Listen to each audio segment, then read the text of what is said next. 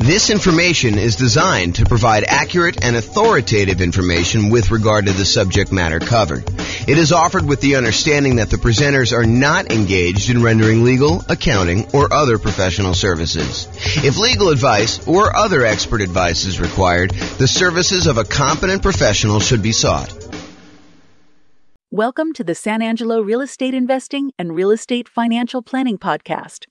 Learn all about investing in real estate in San Angelo, Texas, with a combination of real estate financial planning and modeling with numbers specific to San Angelo.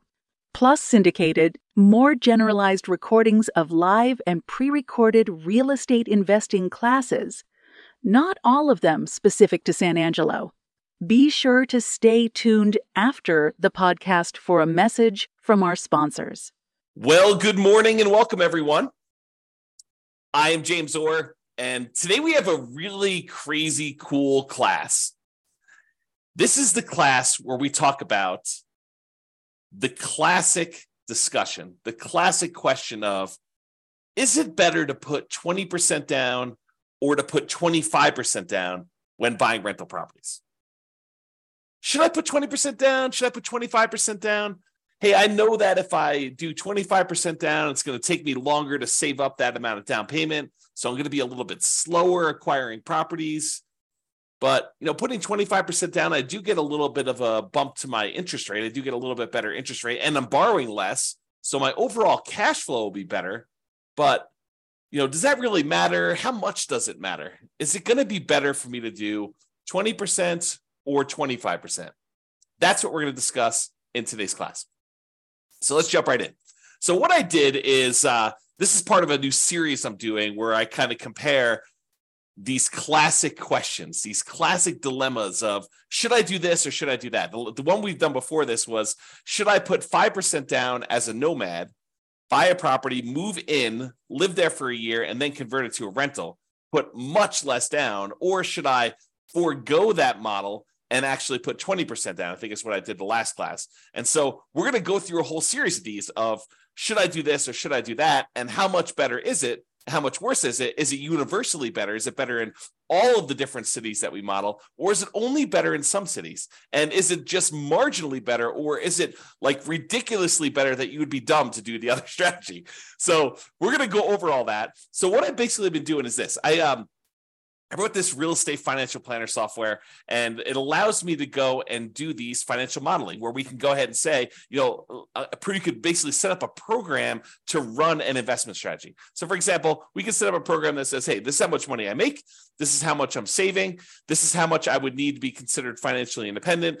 Um, this is what properties look like in my marketplace, and they kind of go up in value over time. And interest rates may change or may not change. There's all sorts of variables you put in there. But you know, we're saving this amount of money. Buy a property every time I save up a certain amount for down payment, plus some reserves, you know, plus some closing costs. And then as soon as I get enough to buy the next property, go ahead and buy that. And let me know when I reach financial independence, and let me know what my net worth is, and let me know all these different measures of risk, so I can find out if a strategy is riskier than not. So I went and I do this. I can I can create these kind of models for any given set of assumptions. And so what I did is I created a list of 300 US cities, the the most populous 300 US cities and I put in their kind of like median home price and and kind of rent for what you'd get on that type of property and uh, their tax rate and their kind of like um, uh, their insurance rate, and so all these different assumptions about all these different cities. And I also set up so that it says, hey, if you're if you're working in a city that has a higher cost of living, you probably earn a little bit more, which also means that you need to replace a little bit higher income in order to be considered financially independent. So even though you may make more in a certain city, you actually have to overcome that as a hurdle to be considered financially independent in that city as well. And so I did these models in 300 cities for somebody who is buying 20% down rentals and someone who's buying 25% down rentals. And so now we can kind of compare the aggregate data of all these and see universally or certain markets if it's better to put 20% down or 25% down. So that's what we're doing here. So this is what we're comparing. In both scenarios, whether you put 20% down or 25% down, I've assumed in this particular set of assumptions that you are not buying an owner occupant property first. You are starting as a renter and you are remaining as a renter yourself for the entire duration.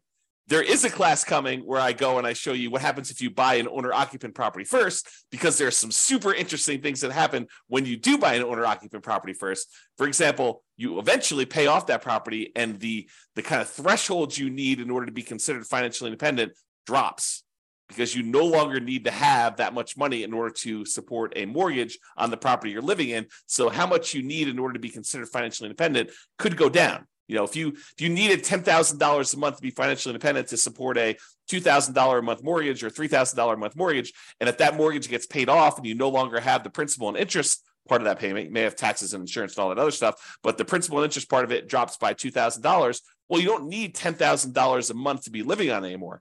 You really only need like eight thousand or seven thousand, depending if it was a two thousand dollar a month mortgage or a three thousand dollar a month mortgage.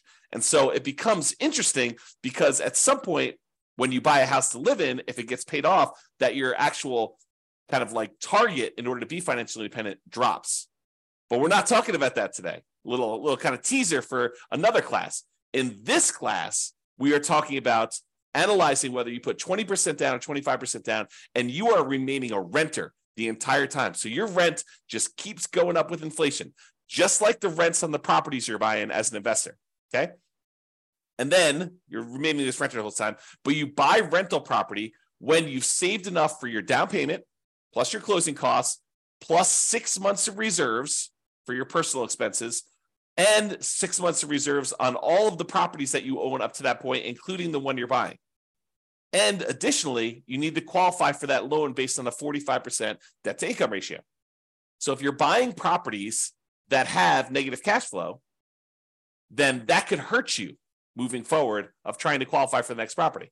You need to wait for the rent to kind of creep up enough for you to actually get a good debt to income ratio where buying the next property is acceptable, which is the reality, right? I mean, if you're buying negative cash flow properties and you go to the lender and you say, I want to get a loan, they'll be like, hey, you don't qualify. Your debt to income ratio is out of whack. So we do take that into account when we do our modeling. And it does come into play when we have some of these markets where cash flow is really, really hard. And I'll also point out, kind of jump to, head to a slide I'm going to talk about a little bit. We are not optimizing for cash flow. You'll notice throughout the classes I've been teaching recently, we've been really focused on all the different ways, the 88 different strategies that we have for improving cash flow on properties. Because right now in our marketplace, prices are up, interest rates are up a lot, and rents are lagging. So cash flow on properties is really hard in a lot of markets. And so we've been talking about all the different ways that we can go and improve cash flow. Well, I didn't do any optimization for this. This is sort of like me taking kind of a middle of the road median sort of price property. And in a lot of markets, you're probably not buying median. You're probably going to buy a little bit below median. And I'm also just taking what a typical rent would look like in a property, not optimizing in any way. Okay. So with that being said, you buy the property when you have the down payment plus closing costs plus six months of reserves for personal expenses and six months of reserves for all the rental properties you bought up to that point, and you can qualify for the loan based on a 45% DTI, debt to income ratio. And we're going to buy up to 10 properties in total. So you'll have up to 10 rentals. Sometimes you, you don't get there. You don't quite buy 10, right? Most of the time you get very close. But then you also you're not buying an owner occupant property living at all. With the 20% down one, you save up until you can buy 20% down non owner occupant properties. And then you put a renter in the property immediately and you repeat that until you have your 10 rental properties total based on your qualifications and your ability to save for your down payment based on that. For 25% down, same thing. You save it up until you buy 25% down, non owner occupant properties. You put a renter in the property and you repeat that until you have 10 rental properties with that one. Now realize, as I mentioned at the beginning, putting 25% down gives you a slightly better interest rate. And because you're putting more down, it means you're borrowing less, which means your payment is lower. When you borrow less money, your payment is lower. And because interest rates are lower, it's doubly lower.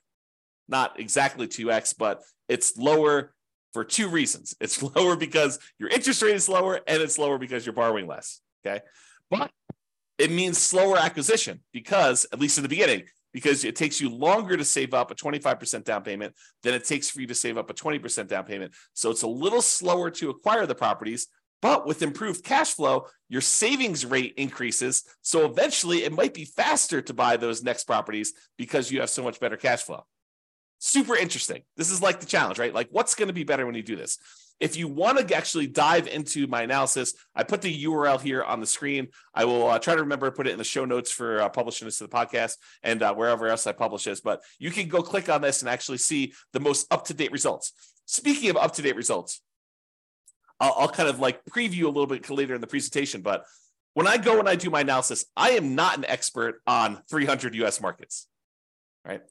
Um, I'm using kind of like the median price and what rents are based on, you know, looking up rents online, doing rent comps essentially, and trying to determine what rents would be. But I don't know your market. You know your market, and you can go look at my numbers. I, my assumptions are all published. You can go look at my assumptions and say, James, you're a little bit crazy. I mean, you should probably use a little bit better number for this. Go ahead and reach out to me. Send me an email. Tell me, look, we should be using these numbers for this. And and and to be clear, I don't want like your once in a lifetime or once in a decade amazing deals that you're able to find after searching for three years with 20 years experience. I don't want, I, what I want is what a typical real estate investor, what an everyday real estate investor in your market could go and achieve. Right. I don't want to have this exceptionally amazing type of deal that we run the numbers where your city always looks amazing because we picked this exceptional, unusual, really hard to find, amazing deal. We want to do more reasonable assumptions for doing the comparisons. Now, if you want to go and you know do your own modeling with your particular stuff, you, know, you go do that. You know, that's up to you. Okay. But for as far as like doing the comparisons, please do reach out to me. I'm open to having you come and say, hey, James, your numbers are a little bit off here, maybe, and be nice. please be nice. Don't go, James, you're absolutely wrong. You suck. Don't do that. Oh, man. Be nice about it. Okay. So go ahead and reach out. And you could do that. And then if eh, the reason why I give you the link though is if we change the numbers and I change them in the database and I rerun everything, then all the numbers will change. And it will re-change, it'll change it for all of the analysis we do, not just this one, 20% to 25%. We'll rerun all of them and do all the comparisons. Cause I've got like, I don't know, 30 different comparisons so far, and I'm, I'm on my way to 100 plus. I have a whole bunch laid out. It's just a matter of time of getting in there and doing the analysis. Okay, but I digress. okay, here we go. So, how do we determine if somebody is financially independent? When we're doing this modeling, how do you say, hey, this person achieved financial independence at this month? Well, financial independence is really made up of five income sources, and the five income sources need to surpass whatever their target monthly income in retirement is, which I've set to be whatever they were making from their job. So I said, look, if you have if you get to make a little bit more because your market's a little bit more expensive. That just means that we need to replace that little bit more amount in order for you to be considered financially independent in your marketplace. So here are the five different sources of income that count as to whether somebody is financially independent. Number one is net positive cash flow from rental properties. Take all the income from the property, rent, and anything else you're getting, minus all the expenses, including vacancy, principal and interest, the taxes, private mortgage insurance if you have that, regular insurance, maintenance, management. You subtract out all those expenses from the income. What you're left over is your net positive cash flow from rental properties. That counts toward whether or not you're financially independent.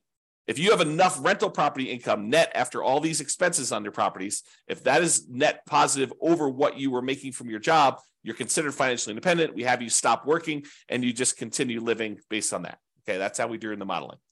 In addition to that net positive cash flow from rental properties, there's another source of income. There's five. I'm going number two. So you can take any money you have left over that is invested in stocks or bonds or loans as a lender, if you're making hard money loans or whatever it is, times whatever your yearly safe withdrawal rate. If you've heard of the, the kind of Trinity study or the 4% rule, we're basically taking any money you have invested outside of your rental properties times whatever your safe withdrawal rate, which we're going to soon to be 4% for all of these. And that gives you a number as well. So if you've got, if you've bought your 10 rentals and now your money is sort of accumulating in your account, and you get to a million dollars, you'd have about $40,000 per year contributing to you being financially independent. Just using like an example. We do the actual math. It doesn't have to get to a million. Like, you know, we'll do it for a $100. We'll do it for 10,000. We'll do it for 500,000. Any number you have, we'll multiply by your safe withdrawal rate, uh, divide by the number of months in order to find out what your monthly income is because we calculate it monthly and we'll determine whether or not that contributes to being financially independent. So those two things, net positive cash flow and your invested assets times your safe withdrawal rate, plus these other three sources of passive income, which I did not model here because we just assume that they're not getting any. Uh, but it would be passive income from Social Security You can model that. Any passive income from any annuities that you buy, the insurance product where you pay someone and they pay you a, a monthly or yearly stipend, or passive income from pensions if you have a pension with your job. So the two that we're primarily focused on are net positive cash flow from rentals and the invested assets times your safe withdrawal rate. We're going to ignore, for the sake of this particular discussion, pensions, social security, and annuities. All right, so here are my assumptions. Each city modeling uses their median home prices, approximately, and estimated rents for those properties. We did not apply any of the 88 strategies for improving cash flow. Um, job income does vary based on the city, so you can afford a property in that market. I didn't want you to go and say, "Hey, everybody makes five thousand dollars a month," and then you go try to buy a property in LA, and you're like, you never hit the forty five percent debt to income ratio because you can never qualify for that particular loan. So uh, I've had to vary income based on the city so that you could actually buy properties in that city. Okay. Uh, but we do consider that if you need to make a higher income in order to qualify for properties there, that you also need to overcome that income to be financially independent. So it sort of offsets in a weird sort of way. Uh, we start with just enough down payment to buy a 5% down owner occupant property with closing costs. So we assume you start with 7% of the price of properties in your marketplace, which also changes depending on what market you are. This is true even though you're not buying an owner occupant property because we're going to do some comparisons later where you do buy one. And I wanted those to be starting at the same ground, like starting at the same level, where instead of, you know, if you start today and say, look, you make zero dollars, which I'll probably do as definitely an example, where you're starting from nothing and all you have is a savings rate. And maybe I start with different savings rate, you know, I'm digressing. Okay. But basically here I'm saying, look, you're not you're doing it so that you have a certain amount that you could buy an owner occupant at the start because eventually i'm going to compare you doing owner occupant ones and see how much of a difference that makes and I wanted them to be as close to apples to apples as we possibly could. I also set a $10,000 minimum. So if you happen to be a market where, you know, 7% of the price of your properties um, it works out to be less than $10,000, I do bump it up to $10,000. I don't even know if we ever hit that. What would need to be the property value in order to, for it to be less than $10,000? It had to be pretty low. It had to be like, you know, sub 150. It's 150 times 7% is like seven grand plus 35. So yeah, it need to be less than 150,000. I don't know if there are any markets where the median is less than 150. I have to look that up. I don't know. See, this is an example me not knowing. there, there you go. Case in point. All right. So interest rates. So for the, um, the non-owner occupant 20% down interest rate that I picked is 7%. And if interest rates change over time, I will go in there, adjust it, and rerun everything for all the cities and there's no private mortgage insurance because you put at least 20% down. So there's no PMI, but you're putting 20% down, and the interest rate for the 20% down loan is 7%. The interest rate for the 25% down loan is 6.75. So it's a 0.25% improvement to get 25% down. And I will tell you, I think that's conservatively low. I think in most cases, the difference between a 20% down loan and a 25% down loan is greater than 0.25%. It's greater than a quarter point of interest rate. Okay. But that's what I did. I didn't want to give 25% down too much of an advantage, although maybe I should have. Maybe I should have done what reality was, but there you go. And I used to just model this out for 60 years because, like, you know, 60 years, even if you're 40 years old, you know, that gets you to 100. If you're 20 years old, that gets you to when you're 80. But because some of these took more than 60 years to find out when they became financially independent, I just decided to, to extend everything to be 100 years. And I realized, James, I'm 50 years old. Um, you know, if someone listening, I'm 50 years old. There's no way I'm going to live to be 100 years old. So this, this running this 150 years, running to be when I be 150 doesn't make any sense.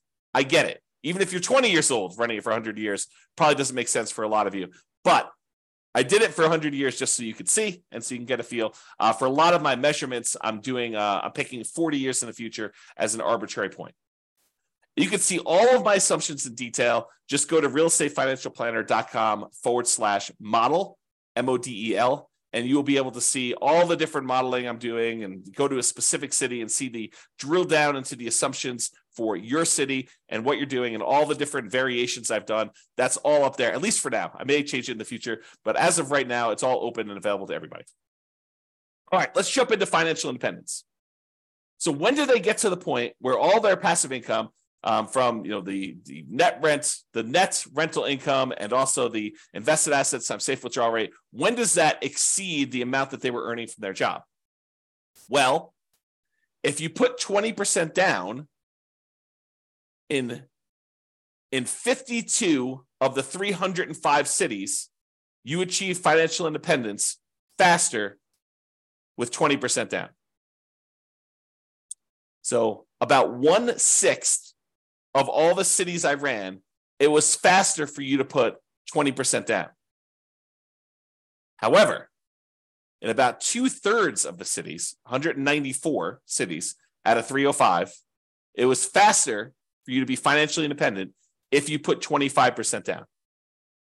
Wait, what? So putting 25% down was actually faster in two thirds of all the cities we tested than putting 20% down. And in 59 cities, it didn't matter. Didn't make a difference whether you put 20% down or 25% down. In fact, there were 25 cities where you never achieve financial independence, regardless of whether you put 20% down or 25% down in 100 years. Now, you may have a pretty significant net worth at that point, but your income from your real estate and the income coming from that safe withdrawal rate of any other invested assets never exceeded the job income that you had. But you could just go ahead and say, look, I'm going to stop working. I've got you know $3 million or $5 million or $10 million, whatever it is that you have there. And I'm just going to start depleting that. So you'll end up kind of losing your balance over time in some of those cases. Some of the cases you actually don't, you'd like run out of money. We'll show you those. Okay. So the key here is 194 cities, two thirds of the time, it was better for you from a speed to financial independence perspective for you to put 25% down. So that's a win in most cases for 25% down. However, what's interesting is it's not universally true. So when you get in arguments with someone online, uh, an online forum about it's always better to put 25% down, it is not. Or if you get an argument with them, hey, it's always better to put 20% down. No, it is not always better. Sometimes it's better, sometimes it's not. And you got to go look at your city to find out what the deal is there. Okay. This is the distribution. In some examples, not today, in some examples, this is really an important chart to look at because you could visually see where the majority of the um, of the kind of cities are becoming financially independent. In this example, they're relatively similar. Yeah, sure. In some cases, the 25% down, there are a few more cities that achieve financial independence earlier yeah, that's happening here. But in some cases, it's faster to do 20%, you know, faster to do 20% here, you know, but you can kind of see that they're really relatively similar in shape. We'll find out later that they're not always like this. Sometimes it's like really skewed where one is much slower or one is much faster, but in this case, they're relatively similar. Okay, so what are we doing here? One of the questions we sometimes get is James, is this a better strategy in more expensive markets or is this a better strategy in cheaper markets? You know, are we talking, is the difference when you do the 20% down versus the 25% down, is it really a situation where, you know, 20% down works in these really inexpensive markets, but 25% works in more expensive markets or vice versa? And really, this chart answers that question. So, what this does is it shows you um, how much better 20% down is versus 25% down is, or how much better 25% down is versus 20% down is, depending on the color. So the green ones are ones where it's better for 25% down. You are you're achieving financial independence faster for all the green ones with 25% down. All the red ones are it's better to have done 20% down. But I'm plotting all along the bottom here what the price of the property was at the start and here I'm showing you how many months difference it was. So you could see that in the $300,000 price range, that there are several um, spots where 20% down was better, and there are several where 25% down was better, depending on which city you're looking at. You could see that if you kind of just eyeball it really loosely, you can see there are quite a few more greens, and greens is where 25% down is faster. There's quite a few more greens toward the lower end of the price but there's also quite a few more when you get higher. So, what I would tell you about this is just visually looking at this, there is a slight tendency for 25% down to work better if you have more expensive properties because there's only a few dots you know these two dots here where the, where we have more expensive properties and it was better to put 20% down so in general in general there's more green dots than there are red dots because two-thirds of the time 25% down is better. And that makes sense. We're seeing a lot more green. But we're also looking at this in terms of like, how does it compare when you look at house price too? And you can see that the green ones tend to be more prevalent with these more expensive houses. Okay. Not to say that there aren't a couple outliers, but there are a, a trend, a correlation there. All right. And there's a couple outliers. There's a couple times where putting 25% down is way better than putting 20% down. And most of the time, though, it's, you know, within, what is this here? This is probably about 50 months, so about four years. So most of these are less than four years better. So it's not like you're saying, hey, look, if I do 25% versus 20%, I'm going to gain 10 years faster to financial independence. No, it's not that significant in most cases. We're talking about relatively small numbers, a year or two here. Although you think about this, you know, if I could save you a year or two of working a job that you hate by helping you get to financial independence faster, that's pretty valuable. That's valuable information, right? Even a year or two, or three years, or in this case, you know, we talked about being four years. I don't know, kind of interesting. All right. So we've talked about speed to financial independence, but speed to financial independence is only one way we can measure whether something is better or not right? The other way we can measure if something's better or not is just pure dollars that you have, your net worth at certain periods of time. And so we're going to use net worth at year 40, and we're going to look at the net worth at year 40. Is it better? Or you have a higher net worth if you put 20% down or if you put 25% down at year 40, comparing net worth in these 300 US cities? In eight of the cities, it doesn't matter. You end up with the same net worth which is super fascinating because it's hard to be exactly even. Okay. But with eight cities, it doesn't matter. Okay. It is faster. I'm sorry, not faster. It is higher net worth, better. You have more net worth at year 40 in 193 cities, about two out of uh, two out of the about two thirds, if you put 25% down. So not only is 25% down faster, but 25% down gives you a higher net worth in about two thirds of the cities. And about one third of the cities, 104 cities, it is actually a higher net worth to do that, which is crazy. So, depending on what city you're in, it's better to put 20% down versus 25% down. Okay. It really depends on what city you're in. So, it's not universally true that one is better than the other. But if you had to generalize, typically it's a little bit better to put 25% down from both a speed perspective, where it's also about two thirds faster, two thirds of the cities are faster, and also from a net worth perspective, about two thirds of the city have a higher net worth at, at month 40. Okay. All right.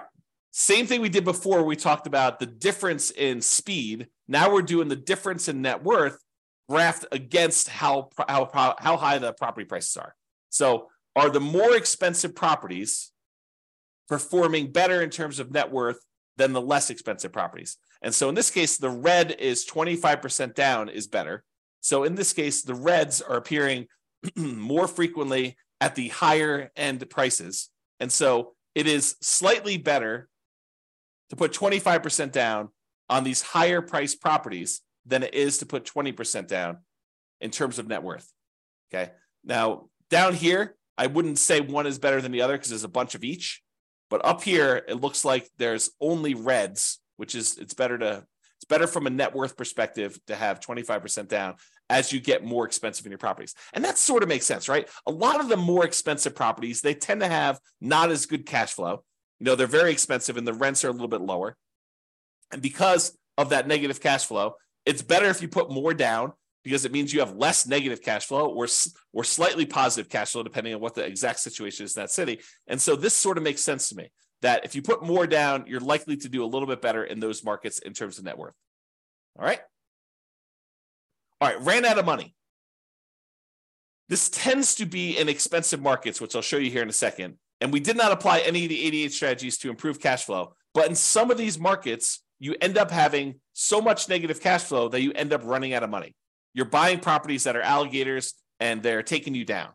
And so we could fix this if we were to go in there and manually say, okay, look, we're not going to buy this property unless it has these characteristics. I'll buy slightly better properties. I'll improve my cash flow in all these different ways. I'll save up more down payment. I'll save up more in reserves. And we could overcome this, but realize that with the modeling we did, there were 11 cities that ran out of money out of 305. 11 out of 305 in 294 cities it didn't matter. Both they, they, and neither none of those ran out of money but in 11 of the 305 you did run out of money. Even with six months of personal reserves six months of reserves for the property on all properties before you buy the next one. Okay? So there are things we could do to avoid that. We talk about those in other classes. So as far as which ones run out of money it tends to be the more expensive properties the overwhelming of things under a million dollars. In fact, I can't see any under a million dollars where it ran out of money. This really started applying when she got to about 1.25 million or so, and then all the way up to the really, really expensive properties where you have there. So if you happen to be in a really, really expensive market, we need to really pay attention to your cash flow. Really need to improve that um, to optimize for that and take it take into account the negative cash flow you're going to have on those. Pick strategies that overcome that limitation. Okay. All right, so let's do a summary here. I've got two different versions of this slide. In one version of the slide, I'm taking the average. So I, I say, you know, take the net worth at year 40 and take the average of all of the net worths of all 305 cities. So add them all up, divide by the number that I've got, and that gives you an average. But in other ones, I'm another slide, I'm doing the median. So I'm taking all the net worths, I'm stacking them from lowest to highest, and I'm looking for the middle most net worth. That's what median is. Okay. Versus average, where you add up all of them and then you divide by the number that you've got, and you've got an average. So I'm going to first start with median, and then I'll go to the averages, and we'll kind of like we'll do the median a little slower, and averages we'll kind of just kind of summarize very quickly. All right, so median at 40 years, the median net worth when you put 25% down is about 7.3 million dollars. Of all the cities, that's the middlemost number. But if you put only 20% down, the median net worth is only about $6.9 million in change. So it's a difference of about $330,000 or a difference of about 4.7%. Now, honestly, that's not that big of a difference to me. You know, a 5% difference, yeah, there is a difference, but we're talking about, you know, a $330,000 difference on a $7 million net worth. Not super significant to me. So while 25% is better, it's not like crazy two times better or anything like that, right? It's marginally better if you think about it. And as an aside, we're talking about the net worth 40 years in the future. So the rule of thumb is if you look at net worth 40 years in the future, we're really about a third of that in today's dollars. So a $7 million net worth is probably in that $2.3 million net worth today. That's what it would be worth in today's dollars. That's the rule of thumb. It's about one third. Okay, so net worth a little bit better. Um, of the ones that ran out of money, the overwhelming majority of, of ones didn't run out of money. And so that's basically the same for median. No difference there. Each of them bought 10 properties on median. So the middlemost one bought 10 properties.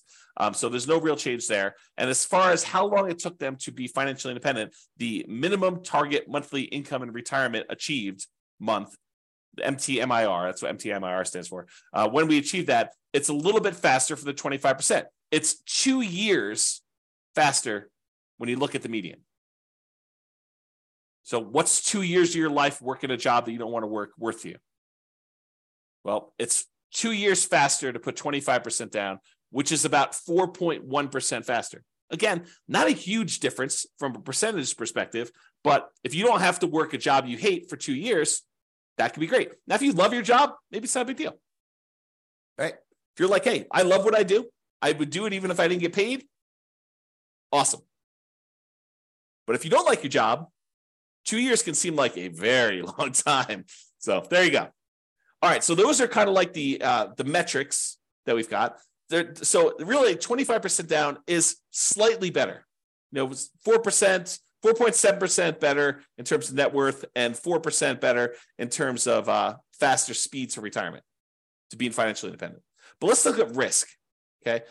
So there's, I don't know, however many there are. There's six different measures of risk that we've got on here. One is rent resiliency. How far rents can drop before you would have negative cash flow. And if you're putting more down, you would think that that would make you less risky because your monthly payment is lower. So your rents could drop more before you'd actually have negative cash flow. So by putting 25% down, it should be less risky. And it is. It's about 10%, 9.7% less risky over the entire 100 year period. This is not a snapshot in time. This measures risk over the entire period that you ran it. Okay. And there are other scenarios, not necessarily today, but there are other scenarios where the risk actually shifts. So it could be really, really risky early on and much less risky later on, or vice versa. It could be really, really low risk early on and much, much riskier later. Or it could be sort of an even distribution of risk, which is pretty rare. We usually have spikes in there whenever you kind of increase certain things. But each, each risk curve is different. And it's it's interesting to summarize them but it's more important sometimes to actually drill down and see what's going on on an individual city basis. Okay, so we talked about rent resiliency, how far rents can drop before you'd have negative cash flow. What about price resiliency? How far prices can decline before you have negative equity? In other words, how much equity cushion do you have in your properties? And if you put more down, if you put 25% down, you would expect it to be less risky, which is true. So we have a 70% price resiliency on average for the 25% down versus 68 for the 20% down, or about a, a 2.9% difference. Again, that's not that big of a difference to me. That's almost the same, right? But 25% down is slightly less risky. What about debt to income? you know what your lender calculates a debt to income calculation to figure out what your debt to income ratio is before they uh, give you a loan to buy a property. Well, we measure this every single month on all the properties that you currently own so that we can see what your debt to income ratio is on a 100 year term. And it turns out your debt to income ratio is better, it's lower for putting 25% down. You put more down, you have lower monthly payments for the amount of money you've got coming in, which is pretty much the same as you're buying the same properties. So your lower debt to income ratio means it's less risky for you to put 25% down. It's about 70, I'm sorry, it's about 15% better for you to put 25% down. That's starting to become significant for me. That's an improvement. It's less risky from a debt to income perspective to put 25% down. What about if we took your debt load, how much debt you had in total, add up all the mortgages you have in this case, and we divide that through by what your total net worth is? we wanted to find out what the ratio of all the debt you're carrying is to your net worth. If I told you I have $5 million in debt, does that scare you? $5 million in debt. I owe $5 million. Does that scare you? Well, if I make, you know, $50,000 a year and I have $5 million in debt, that probably would scare a lot of people. If I make $5 million a year and I have $5 million in debt, that probably would scare you less. If I make $100 million a year and I have $5 million in debt, that probably wouldn't scare you as much. Similarly, if I tell you I have $5 million in debt and my net worth is zero because I have no other assets, that might scare you. If I tell you I have $5 million in debt and I have a $5 million net worth, really, that's much lower. That's much more conservative.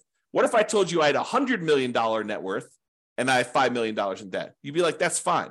You could go ahead and take your some of your assets and pay that off really easily. And so we want to look at your debt compared to what your net worth is to see what that ratio is. When you put 25% down, that ratio is improved. It's better. And so it's lower. You have a 32% debt to net worth ratio, which is about 8.6 better than the 35% you have when you put 20% down. So it's less risky, put 25% down. What about your debt to your liquid net worth, or what we call debt to account balance? Sure, your net worth consists of the equity you have in your properties plus any money you have invested somewhere in stocks or bonds or savings or whatever it is there. But what if we say, let's ignore equity because equity is really hard to get at sometimes. So let's just look at what your debt is compared to your liquid net worth, how liquid you are compared to that debt. Well, we can measure that debt to account balance. And it turns out that oddly enough, 20% down is slightly better there. 20% uh, down is slightly re- less risky, and it's about 12% better. That's interesting. Right. And then how many months of reserves do we have on average? Ideally, we want to have at least six months of reserves. But wouldn't it be better to say I have 12 months of reserves somewhere? Wouldn't it be better to say I have 24 months, I have two years worth of reserves, where I have enough reserves where if I didn't get rent for two years, I would be fine? Sure. I think that's more conservative. Well, the average number of months of reserves in, in these models is 676, which tends to be skewed by the really, really high numbers you have much later on in the modeling. And early on, you barely have that six months because that's the criteria for buying properties for a lot of cities. Okay. But it's about 8.7% better putting 25% down when we look at that measure of risk. So to summarize, all the green areas here are ones where 25% down is better. So it's better in net worth, it's better in faster speed to financial independence, it's better in at least five of the six measures of risk. And with some of these, they're relatively small differences. And some of these, they're starting to become a little bit more significant in terms of what percentage difference they are between putting 20% down. Okay. So that's all the medians, looking at the middlemost one for doing that. Okay. What about average? Well, with average, it's even more extreme. Not necessarily in a percentage, although in some cases it is, but with this, it's better to put 25% down universally when we look at the average for all the different cities. Okay. It's 0.7% better from a net worth perspe- net worth perspective to put 25% down. It's 2.2% better from a speed to financial independence perspective to put 25% down. And then, you know, it's much better for you to put, you know, in the 10% range plus for several of these measures of risk when you're considering putting 25 or 20% down. So in general, it seems like 25% down is a little bit better. Not like all better. And it really matters which city you're in, honestly. Okay. Now remember, I've said this a couple times. You could apply the 88 strategies we have to improve cash flow to improve on these numbers. These are sort of like middle of the road numbers. We're basically using the median price property in the market and the rent we might be able to get on that property in that market. You could choose a better property and you probably would do better. And I do model some of these improvements. Like there are examples where I model and say, what if you could buy a property and get a 5% better price or 10% better rents or 10% better price? Or you get slightly better interest rates, or you buy down the interest rate. Like I'll do all these different models and I'll compare them so that you can see what impact that has. Okay. Now, again, this is my call to action for you. If you're an expert at your local market, I am not an expert at your local market. And if you want to help me improve my numbers for the local market, reach out via email and I can update the numbers in our database to rerun all the scenarios to your market and we can improve this so that everybody gets the benefit of being able to see how this compares. Now, I'm not trying to show best case that only a small number of real estate investors could expect to achieve. I really want to use numbers that any real estate investor in your market could expect to achieve. Okay. All right. Now, something interesting that comes up to some people here, and kudos for you, a little plus for you if this applied to you. So you're realizing that look, we're buying these non-owner occupant properties. We're not moving into these properties, right? So we're buying investment properties. What if you live in a market where your market conditions suck? You know, the, the economics of you buying rental properties in your market are just not ideal. Could you go and say, I live in blank city, but I will go invest in another city where the economics are much better? Sure, you totally could do that. And there's no local market limitation because we're not even buying an owner occupant property in this particular case. But you could go say, hey, I'm going to live in X city and buy in Y city. And I did not model it that way. So you could do a lot better than what I'm showing if you just picked a different city that had better economics. All right. So that's it. In our current market conditions, our current price, current interest rates, or current rents, um, as of March 22nd, 2023, that's when I'm recording this. So if you're wondering, like, where was this? When was this that was happening? In two in, in 300 plus US markets using less than ideal median price rent properties, putting 25% down is better in terms of net worth and speed to financial independence in general. But there are exceptions. The market does matter. In some markets, 20% down is faster, more profitable, and arguably better, which is why it's so hard to have this conversation. Generally, though, putting 25% down is less risky. There are probably exceptions to that too, though.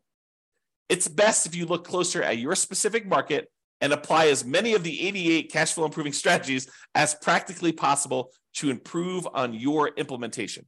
And if you go to the realestatefinancialplanner.com forward slash model, you'll be able to go ahead and see your city and the comparisons for your city and all that stuff. All right.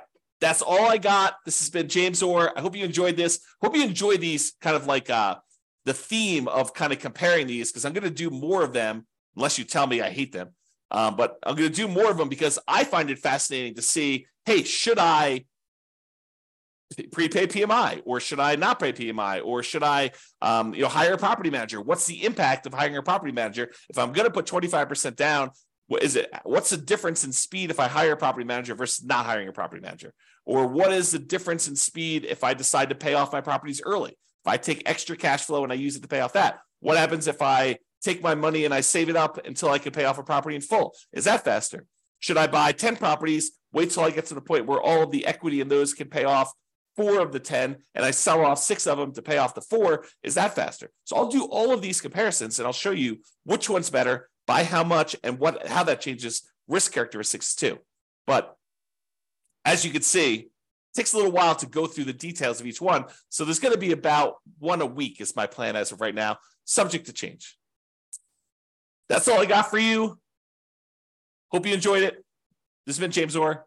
Bye bye for now. With home prices up, mortgage interest rates up, and rents up, but not quite enough to counteract the higher prices and interest rates cash flow on rental properties in San Angelo is harder than ever. Book a call with the Real Estate Financial Planner to apply our proprietary 88 strategies to improve cash flow on your rentals. See the show notes for a link to schedule your call and improve your cash flow today. If you're a real estate agent, lender, or professional in San Angelo that wants to help our real estate investor listeners, consider reaching out to learn about collaboration opportunities with this podcast. We'd love to add more value to our listeners by having you assist our investors buy, sell, and finance their real estate investments. See the show notes to schedule a call to discuss collaboration opportunities.